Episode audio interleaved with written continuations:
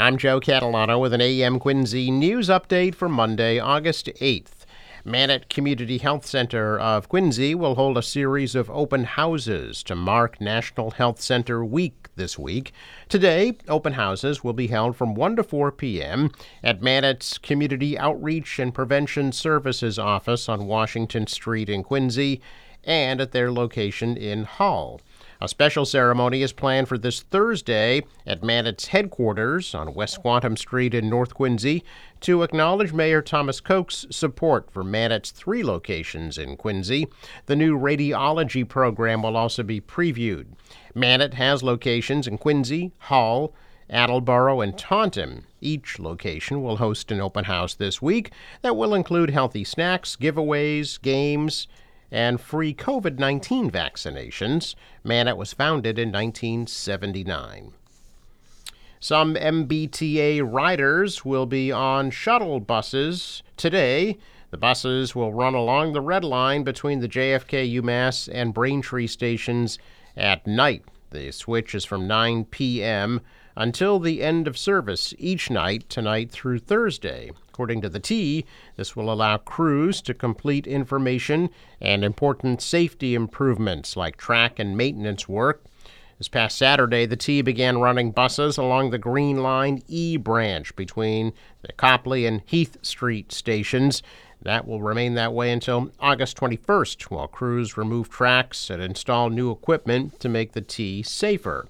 The work comes as the T announced plans to shut down the entire Orange Line and the Green Line Extension from Government Center to Union Square in Somerville for roughly a month each.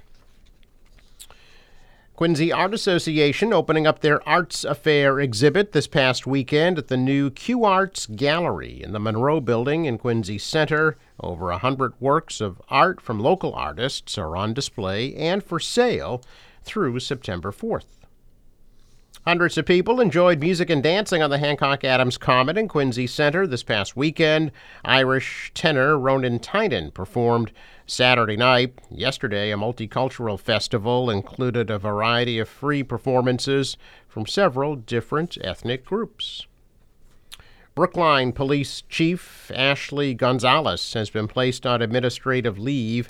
Town Administrator Mel Kleckner said they were made aware last week that there were multiple allegations against Gonzalez in which he allegedly violated the town's discrimination and sexual harassment and retaliation policy. A Quincy-based firm, Comprehensive Investigations and Consulting, has been hired to do an independent investigation. Gonzalez will remain on paid leave and pending the outcome of the review. He came to Brookline from Austin, Texas in March after spending most of his 33-year career in Norwalk, Connecticut, where he rose to deputy chief. The town has declined to discuss any specifics. The Bourne Fire Department rescued two people after their boat crashed on the rocks near Wings Neck yesterday afternoon. Fire Department said it was dispatched to the end of the Wings Neck Peninsula, which juts out into Buzzards Bay at about 4 o'clock for a report of a boat in distress. Firefighters found two adults on the boat, a man and a woman, both had life vests on. Fire Department said the boat, which was a 23-foot cuddy cabin-style boat, lost power and it crashed into nearby rocks due to high winds of up to 30 miles per hour and 6-foot waves. Both the Fire Department and the Bourne Harbor Master responded. Fire Department said they determined that their boats would be unable to reach the crash because of high winds. Bourne firefighters then put on water rescue survival suits and swam out to board the crashing boat. Firefighters got the passengers off one at a time. They were both evaluated and found to be uninjured. Rescue took just under an hour. Riders in the Pan Mass Challenge Bikeathon have raised more than $45 million so far this year. As the annual ride entered its final stages yesterday, they pushed past the intense heat this weekend, hoping to raise a total of $66 million for the Dana-Farber Cancer Institute when it's all over. Riders who started yesterday in Bourne had 77 miles to go to reach the finish line in Provincetown. Those who left Babson College in Wellesley at around 6 a.m. were riding to complete the Wellesley Century, a 101-mile loop. Others rode a 50-mile course. Some headed to Foxborough, all of them raising as much money as they can for Dana-Farber. A whale that was spotted in Boston Harbor with fishing gear on its fluke is no longer entangled. Ashlyn Demilia, a naturalist from New England Aquarium, said she saw the young humpback yesterday while on a Boston Harbor City cruise boat and noticed that the blue fishing line that was wrapped on its tail was gone. Demilia said she had a huge sigh of relief when she saw the whale was free of the line and noted that it is critical that people who are out on the water use caution when they encounter a whale nearby.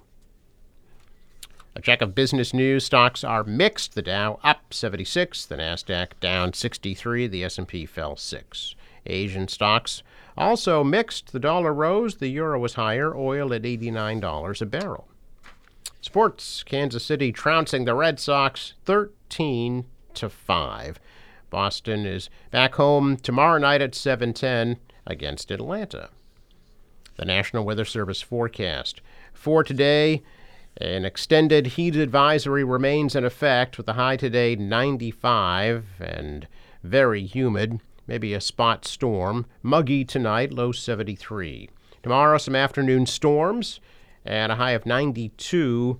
Wednesday, some morning showers and cooler, a high of 75. Scattered showers Thursday, high 81. For the boater, waves about a foot. Southwest winds, gust to 20 knots.